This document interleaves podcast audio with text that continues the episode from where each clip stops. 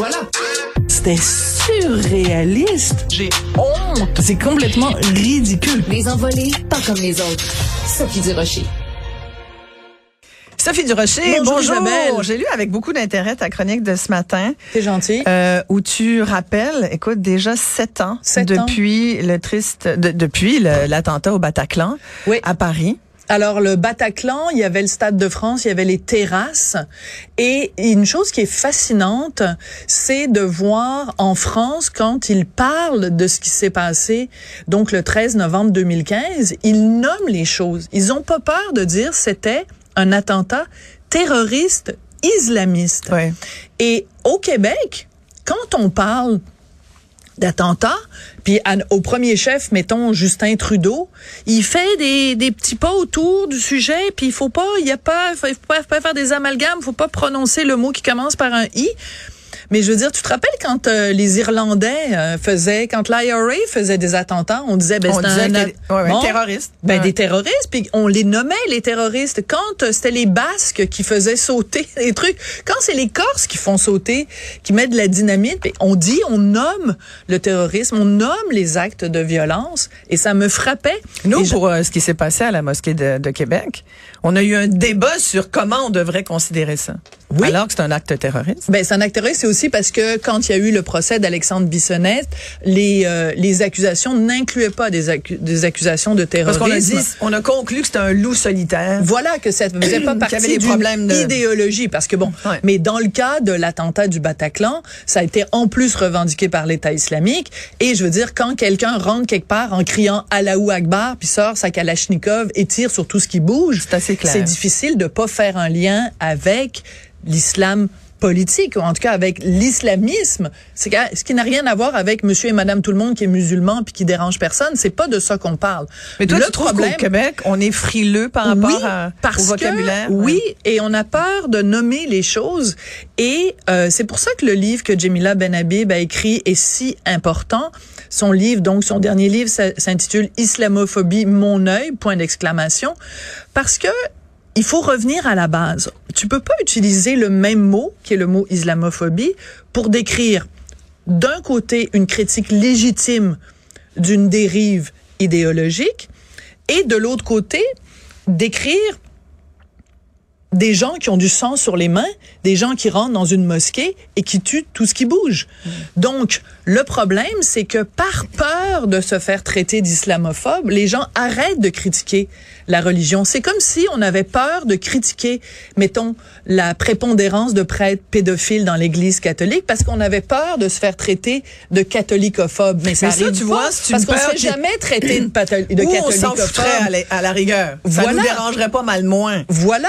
Alors pourquoi on dit que si on critique une certaine religion, c'est dangereux parce qu'on risque de stigmatiser la population, mais on, on allègrement on critique les dérives de l'Église catholique, on dé- décrit, tu sais quand euh, il y a des, des fous de Dieu euh, aux États-Unis qui veulent, ben, qui ont réussi en fait à interdire l'avortement, on on n'hésite pas à invoquer la religion en disant que c'est pour des raisons religieuses que ces gens-là veulent dicter aux femmes ce qu'elles peuvent ou ne peuvent pas faire. Et on le fait et on critique la religion. Donc pourquoi dans certains cas ce que ce que fait la religion, on n'a pas le droit de le critiquer parce que bon, il faut pas faire d'amalgame, il faut pas stigmatiser, mais que d'autres religions, on a le droit de le faire. Moi, ce que je dis, c'est on doit critiquer toutes les religions. Parce que à la base, on va se le dire Isabelle, toutes les religions monothéistes en tout cas sont misogynes, elles sont homophobes, elles sont elles sont pas ben ben pour l'égalité euh, homme-femme. Et il y a un sectarisme, il y a une une rigueur mortis dans les religions qui euh, qui sont absolument épouvantables. Donc critiquons toutes les religions et n'ayons plus peur de nous faire traiter de quelque chose quelque chose ophobe. Mais tu vois, tu, tu dis dans ton article de ce matin que tu rappelles que Jamila Benhabib, dans son livre Islamophobie, euh, mon œil, bon, euh, raconte là euh, que parlait de Samuel Paty, le, le, Oui, oui, tout à le fait. prof d'histoire-géographie qui a été décapité. Égorgé, ouais. Et tu dis, mais ça, ça m'a vraiment surpris. Elle dit des- tu dis, pouvez-vous croire que des éditeurs québécois Oui. ont refusé de publier? Donc, elle a Oui. d'abord présenté ici à des éditeurs. C'est-à-dire qu'en fait, elle l'a publié en Belgique, en se disant, ben parce qu'elle habite en Belgique maintenant, euh, Jemila, où elle travaille justement, elle est militante pour la laïcité, elle travaille un, pour un organisme euh, en Belgique qui euh, promeut la laïcité. Et donc, elle l'a publié d'abord en Belgique, puis elle a dit à son éditeur, ben écoutez, vous allez sans problème trouver un éditeur au Québec pour la diffusion au Québec de, de, de ce livre-là. Parce que je suis connue là-bas, j'ai habité là-bas. Ben voilà, puis parce que les premiers livres qu'elle Ouais. a publiés étaient publiés ici au Québec, Ouais. que ce soit Ma vie à, à contre-courant ou que ce soit Les soldats d'Allah à l'assaut de l'Occident. Et les premiers éditeurs qu'elle a, euh, qui ont été contactés, ont dit on touche pas à ça parce que les gens au Québec, ça les intéresse pas ces questions-là, puis euh, l'islam dans le titre, c'est dérangeant, puis tout ça. Et il y Et a- en plus, des libraires. Et des libraires qui ont dit euh, donc parce qu'il y a des, des, des gens qui se sont présentés à Jamila en disant ben moi j'aimerais bien l'acheter ton livre mais je suis allée à telle telle librairie Mais moi, je voulais Et- l'acheter. Je voulais Oui. le lire parce que je sais que toi, tu l'as eu. euh, oui parce que moi cet été je suis allée à Paris j'ai Voilà. rencontré Jamila mais maintenant Mais il, est- pas. il y a plein d'endroits ben, il y a plein d'endroits Ouais? où on le trouve oui quand même il y a plus d'endroits où on le trouve que d'endroits où on le trouve pas mais il suffirait qu'il y ait ne serait-ce qu'une librairie qui dise moi je touche pas à ça parce que le titre me dérange, parce que je trouve ça offensant, parce que je trouve ça dérangeant, ce serait déjà une librairie de trop, Isabelle. Pourquoi? Parce que le livre, par définition, c'est la libre circulation des idées. Oui, il y a des idées qui sont dérangeantes. Oui, il y a des idées qui sont provocantes. Et oui, il y a des idées qui sont offensantes. Et tant mieux. Mais Parce tu, que- mais tu sais qu'aujourd'hui, il y a des livres, des titres de livres qu'on ne peut même plus prononcer. Ben non. là. Ben voilà. Alors à partir de là, donc ça veut dire que maintenant ça va être le mot en i. Ouais. On pourra plus prononcer le mot en i. Exact. Ou on pourra plus dénoncer des situations. Et c'est pour ça que tu vois quand je vois en France le ministre de l'Éducation, je vais te lire ce que le ministre de l'Éducation a écrit à propos justement des attentats du 13 novembre 2015. Il dit en s'attaquant à Paris, les terroristes islamistes ont voulu toucher notre pays en plein cœur. Sept ans après, nous n'oublions pas. Sept ans après, le combat pour la liberté et l'héritage des Lumières continue. Et la secrétaire d'État à la jeunesse a dit la lutte contre le terrorisme islamiste se poursuit sans relâche. Imagine au Québec. Un ministre, imagines-tu Bernard euh, Drainville, ministre de l'Éducation, qui nommerait comme ça et qui disait, dirait, on va continuer à combattre le terrorisme islamiste. Écoute, Rima El Khoury dans la presse, je pense qu'elle serait tellement accrochée au plafond, quoi. Il faudrait la, aller à prendre une échelle pour aller la décrocher. Et Pourtant, pendant ce temps-là, il y a des profs de sociaux Oui. à l'Université de Montréal, entre autres, euh, sur leur compte personnel. Il y a une prof euh, qui euh, se gêne pas pour y aller de Écoute. déclaration quand même. Assez Un- surprenant. Ouais, ben oui.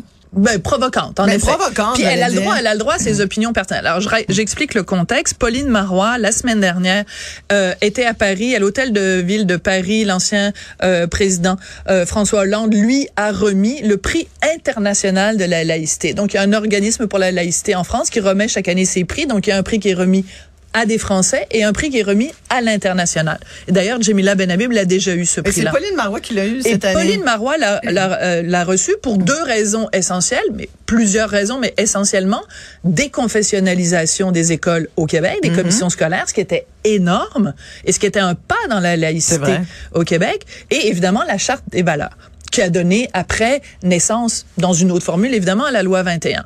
Donc, euh, plein de gens retweetent ça, dont moi, je, je- et, puis, et elle a fait un discours extraordinaire. J'invite les gens à aller sur ma page Twitter. Vous allez retrouver le lien pour lire au complet le discours de Pauline Marois. Et là, il y a une dame qui s'appelle Sirma Bilge. Elle est professeure de sociologie à l'Université de Montréal. Et voici ce qu'elle a écrit. Les islamophobes se donnent des prix de laïcité entre eux. L'Alliance France-Québec pour une islamophobie plus forte, ce sont des bouffons dangereux. Elle a le droit à son C'est opinion. épouvantable d'écrire ça quand t'es prof. elle associe Ouais. laïcité et islamophobie. Et j'aimerais parler à cette madame Bilge, puisqu'elle est prof de sociologie. Normalement, elle devrait avoir quand même un certain nombre de notions historiques. Toi, tu es française aussi. Et Isabelle, en plus d'être canadienne, tu es française. Tu sais donc que la loi, parce qu'elle s'attaque à la France, madame Bilge.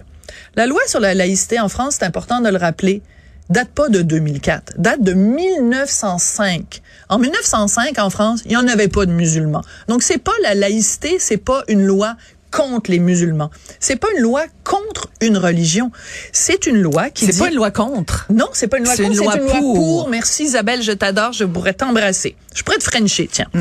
Euh, c'est une loi pour parce que c'est une loi qui est pour la liberté de conscience. C'est une loi qui dit neutralité de l'État. On sépare la religion et l'État. On veut pas que les curés, de quelque forme qu'ils soient, se mêlent de- des affaires de la vie publique. C'est tout ce que ça dit, la Et laïcité. c'est très clair. Et c'est très clair. Et ça fait de mal à personne. Et ça fait de mal à personne. Alors, associer comme cette professeure-là le fait, laïcité égale islamophobie, Ça, je trouve ça c'est extrêmement... minable Ah ouais. et c'est honteux. Et c'est ce genre de propos-là qui continue de semer euh, l'espèce de d'incompréhension, disons-le Oui. comme ça, entre toutes les parties. Exactement. Hmm. Ça, ça divise. Oui, tout à fait. Merci, Sophie. Durocher. C'est un plaisir. C'est que je viens de dire en ondes que je t'aurais frenché. là. Oui, quand même. Ouais, ça va faire jaser dans les chaumières. Oui, mais je rappelle, le port du masque est recommandé. On peut se frencher, mais porter le masque.